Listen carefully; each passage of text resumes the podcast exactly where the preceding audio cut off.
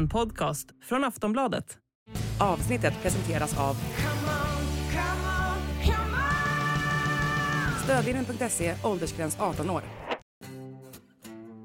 För tredje året i rad så är det Manchester City som står som segrare utav Premier League. Och efter förra veckans kross av Real Madrid i CL-semin så ställer man sig nu frågan om de kanske inte är världens just nu bästa lag.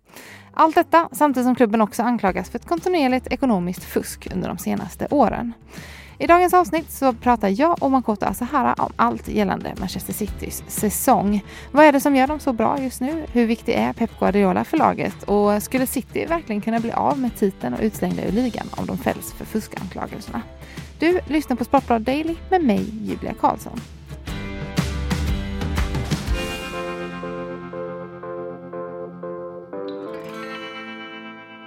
Makoto, det är dags att snacka lite Manchester City, tredje året i rad som de tar hem Premier League. Vad, ehm, ja, vad kan vi säga om City egentligen? Vad är det som gör dem så bra? Att de i dagsläget i Premier League har skaffat sig någon form av alltså sportlig särställning som går att jämföra med Bayern München i Bundesliga, med Juventus i sin prime i Serie A, med Paris Saint-Germain i Frankrike. Att de går in inför varje säsong som en solklar favorit på förhand och allt som oftast också motsvarar de förväntningarna. Det är ju femte ligatiteln på sex säsonger i det som anses vara världens kanske svåraste liga att vinna. Eh, de är ett av världens absolut bästa, om inte det bästa fotbollslaget i världen just nu. Och det visar de ju tydligt även den här säsongen till slut.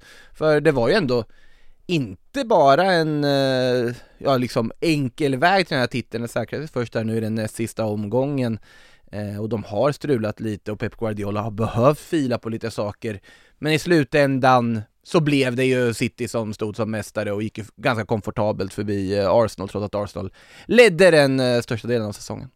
Ja, om vi tittar på City säsongen 22-23 då, vad, vilka är de liksom största framgångsfaktorerna för laget i år? Vi kan väl börja med den uppenbara. Och det är ju givetvis en viss Erling Braut Haaland.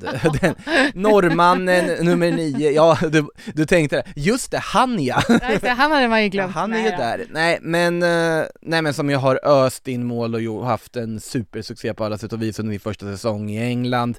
Mm. eh, Givetvis en jättestor del till att de eh, går hela vägen, men då ska vi komma ihåg att under hösten så var det ändå lite snack om hur bra passar egentligen Håland för detta City? För det var ju inte som att de bara radade upp segrar i början av säsongen.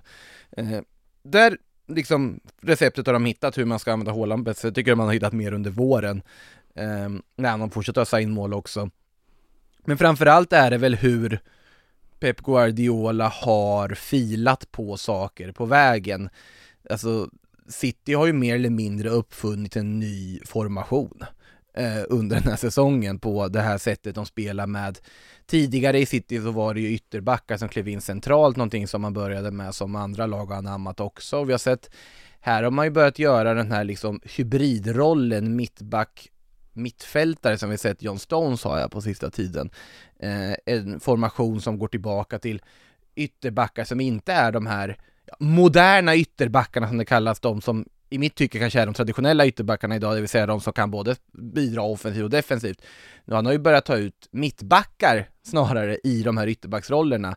Det blir liksom jätterörigt varje gång man sätter upp Citys lag på pappret egentligen hur de spelar. Och allt det här är ju Pep Guardiolas konstanta strävan efter att förfina, fixa, förbättra, aldrig vara nöjd exakt med hur det ser ut och alltid försöka skruva på någonting. Och nu har han ju skruvat på någonting på den nivån att ja, de är så bra som de är. Sättet de besegrade Arsenal på här tidigare under våren i det som jag lyftes fram som den stora liksom finalen, den moraliska finalen i ligan med tanke på att Arsenal då hade ledningen och allt i egna händer.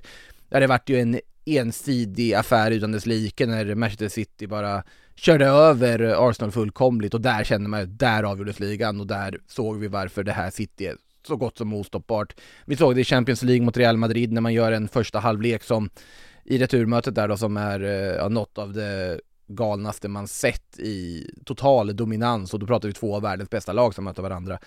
Han, han har lyckats, Pep Guardiola, och sättet City har utvecklats som lag under den här säsongen, det är väl det som är primära framgångsreceptet i det hela. Och givetvis att man har fruktansvärt bra spelare och den truppbredd man har. Vad, jag tänker på Pep där, han har ändå varit i City i, ja vad är det, sju år nu, är det så? Det är ganska många år han har varit där. Vad, alltså, vad väntar för en sån som honom? Kommer han liksom stanna och bara fortsätta göra City bättre eller vad tror man om hans framtid i, i laget? Han har ju ett mål som han inte har klarat. Det är ju en sak som han inte har klarat, som City har trånat efter varje säsong här den senaste tiden. Och det är Champions League-bucklan. Nu står de återigen en match ifrån den. De är återigen i en final, de har tagit sig till finalen på det sättet de har gjort. Eh, där har du ju målet. Mm. Det, det, det är ju självklart. Om de då skulle kombinera detta med en FA Cup-finalseger mot eh, lokalrivalen Manchester United, långt ifrån otänkbart att de gör det, ja då är det en trippel. Och det är någonting historiskt, det är någonting som väl, är väldigt få förunnat att lyckas vinna. Och det hade ju på något sätt krönt alltihopa, men samtidigt, om man tittar på Pep Guardiola och hans Ja, alltså perfektionism som han har och behov av att hela tiden försöka uppnå något större. Han kommer inte bli mätt på att de vinner en trippel, då kommer han tänka att då vill vi ha en trippel till. Han kommer inte hitta en klubb som ger honom bättre förutsättningar att bygga laget precis som han vill. Och om man faktiskt tar dem till den här trippeln nu, ja då är det inget snack om att City själva säkert vill behålla honom och fortsätta på den inslagna vägen. Eh, och jag ser ju inte riktigt att Pep Guardiola, verk han verkar inte ha bråttom någon annanstans i alla fall med tanke på de, ja, de tyglar han har, han har fått där och vad, vilken frihet han har, både då ekonomiskt, att han kan peka på vilka spelare han vill egentligen, den här vill jag ha in, den här vill jag ha in och oftast få dem. Eh, och ja, materialet han har till förfogande dessutom, så att nej, han, han, har nog, han är nog inställd på att fortsätta även om de skulle vinna allt som går att vinna här. Vi kan ju gå in lite på det också dock. Det har inte varit en eh, det har inte varit en vår helt utan liksom fläckar för eh, City. Jag tänker framförallt på anklagelserna som de har fått. Vi kan väl eh, gå in lite på det. Du kan väl berätta lite om anklagelserna mot Manchester City? Ja det är ju, det är ju viktigt att poängtera och då kommer vi till elefanten i rummet för att Mm. det finns ju en stor asterisk på den här säsongen och det gör det på många andra säsonger och det gör det på Citys lagbygge som helhet. Och det är ju att de är under utredning och anklagade för att i 115 separata fall har brutit mot ja, Premier Leagues ekonomiska regelverk. Och det, går, det finns ju olika sätt de har gjort det på, det är allt ifrån eh, liksom skattefusk till sättet de har liksom, ja, bokfört vissa utgifter och löner till transfersummor, alltså det är otroligt många, det är ett systematiskt fusk de anklagas för. Det är 115 olika fall och de har ju anställt, ja mer eller mindre varenda jurist i Storbritannien för att, eh, för att representera dem, eller på att säga, frontade av då stjärnadvokaten Lord Panic, eh, som han heter. City har ju gått emot det här också och själva då anklagat för att liksom, ja, överklagat anklagelser, man ska säga. Men det här är ju en pågående rättsprocess och en pågående nu kan kanske inte en blöt filt vara pågående, men en blöt filt som fortfarande ligger över allt som Manchester City som klubb åstadkommer. Sen tycker jag det finns en viktig skillnad, man kan hylla sättet Pep Guardiola hanterar det här laget och hans taktiska revolution och man kan hylla de individuella spelarprestationerna. Ja, det är en sak. Men samtidigt, det är ju också kanske då, om det nu visar sig stämma de här anklagelserna som, men vi får väl se om vad, vad man kommer fram till, ja, då är det ju så att allt som har byggts upp då, alla pengar som investeras för att bygga det här, ja, världslaget, har gjorts på otillåtet vis. Så vi får se vad allt renderar i. Kruxet på något sätt ligger väl i att det här kommer ta tid. Mm. Det här kommer ta otroligt lång tid. De är fortfarande väldigt tidigt i processen och vi vet inte vad det här kommer sluta i. Om det kommer sluta i som när, när Juventus fråntog sig eh, titlar som i eh, Calciopoli-skandalen i Italien eller vad det kommer hamna i, det, det vet vi inte. Men känslan är väl just nu att ja, de försöker febrilt på båda sidor på något sätt leta bevis och motbevis. Men jag har väldigt svårt att se att det ska sluta i att City stängs ut ur, eh, slängs ut ur ligan eller ja, skulle bli av med titlar. Jag har eh, väldigt svårt att se hur det ska bli, men det är ju en faktor som man alltid ska påminna om. Att det här pågår, det här anses, och, anses ha skett och de är anklagade för detta, det, det får vi inte glömma mitt i ändå de rättfärdigade hyllningarna för ett väldigt bra fotbollslag. Ja, för det står ju ändå, eller det finns ju ändå eh, belägg för att de skulle egentligen kunna stängas ute ur Premier League Ja, ja, ja. och bli av med titeln i år. Men du tror alltså att inte att det kommer bli fallet i år? Året? Det kommer absolut inte bli fallet i år. Det, det är snarare att det här, det här ligger långt fram i tiden när de kan vara klara med det här. Och då ska vi komma ihåg att om det väl kommer ett beslut, eller domslut, ja då ska ju det säkert överklagas till nästa instans och så kommer det ju pågå ännu ett tag till. Och eh, om det är någon klubb som lägger gott med pengar, inte bara på sin spelartrupp, utan även på juridisk hjälp, så är det Manchester City ägt av eh, Abu Dhabi Group. Eh, så att äh, vi, vi får se vad det här renderar i, eh, i slutändan, det, det har man ingen aning om än. Om vi tittar på övriga lag i Premier League som stort då, för nu har ju ändå, man får ändå säga det då som att liksom Manchester City har ändå dominerat nu de senaste åren ganska rejält. Ja. Vad, vad behöver andra lag i PL göra för att eh, liksom steppa upp eller kunna vara på samma nivå som Manchester City? De behöver överträffa alla former av förväntningar och överträffa sig själva.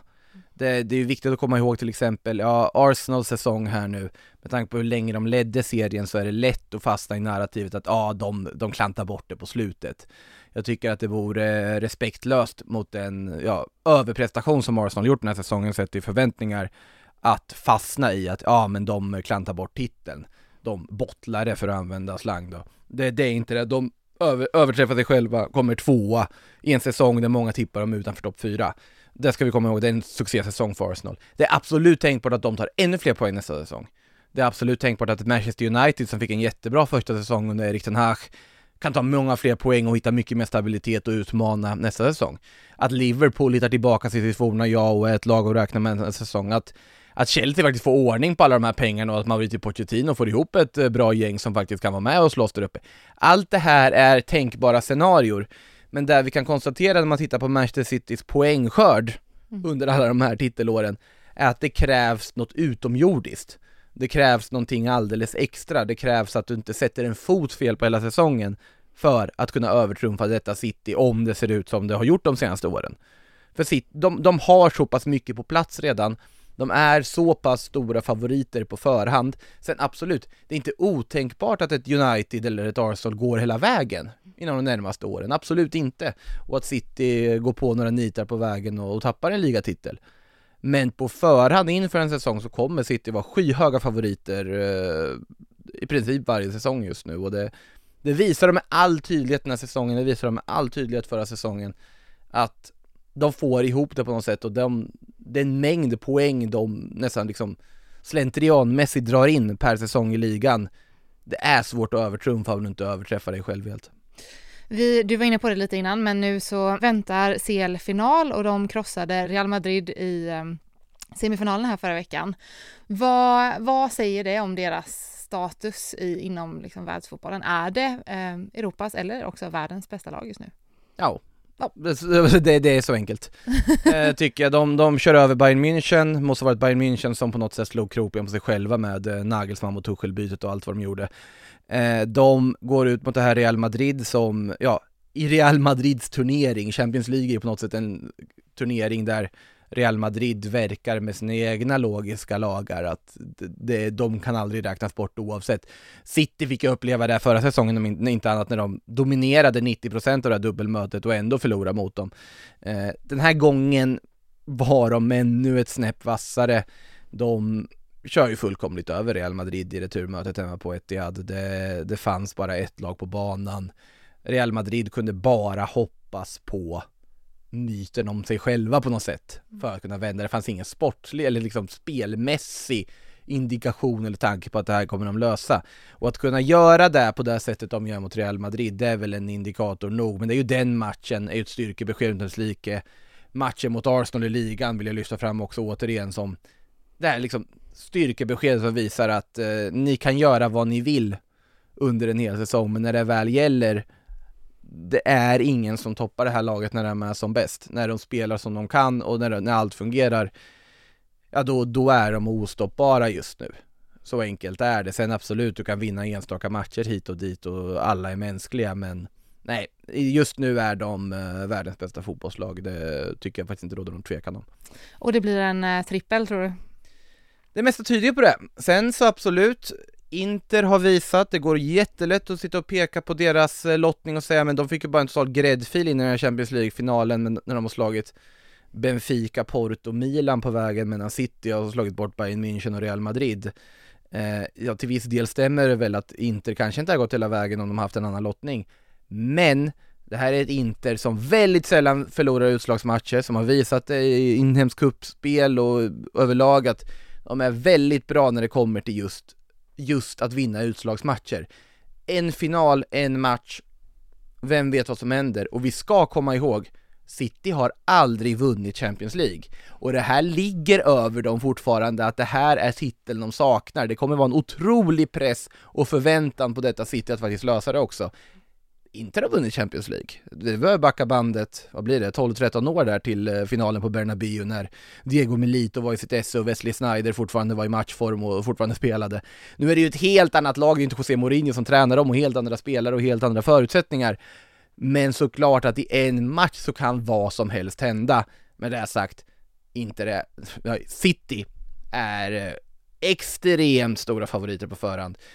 Och det gäller väl i och för sig i FA-cupen också, men den största chansen att det inte blir en trippel, den ligger väl kanske i att Manchester United faktiskt, eh, ja, vinner, de, vinner den finalen. Det är väl den jag skulle kunna se att de tappar i, men CL-finalen så är de ju jättefavoriter på förhand. Och om de inte skulle lyckas lösa det nu, ja då är frågan om de någonsin gör det.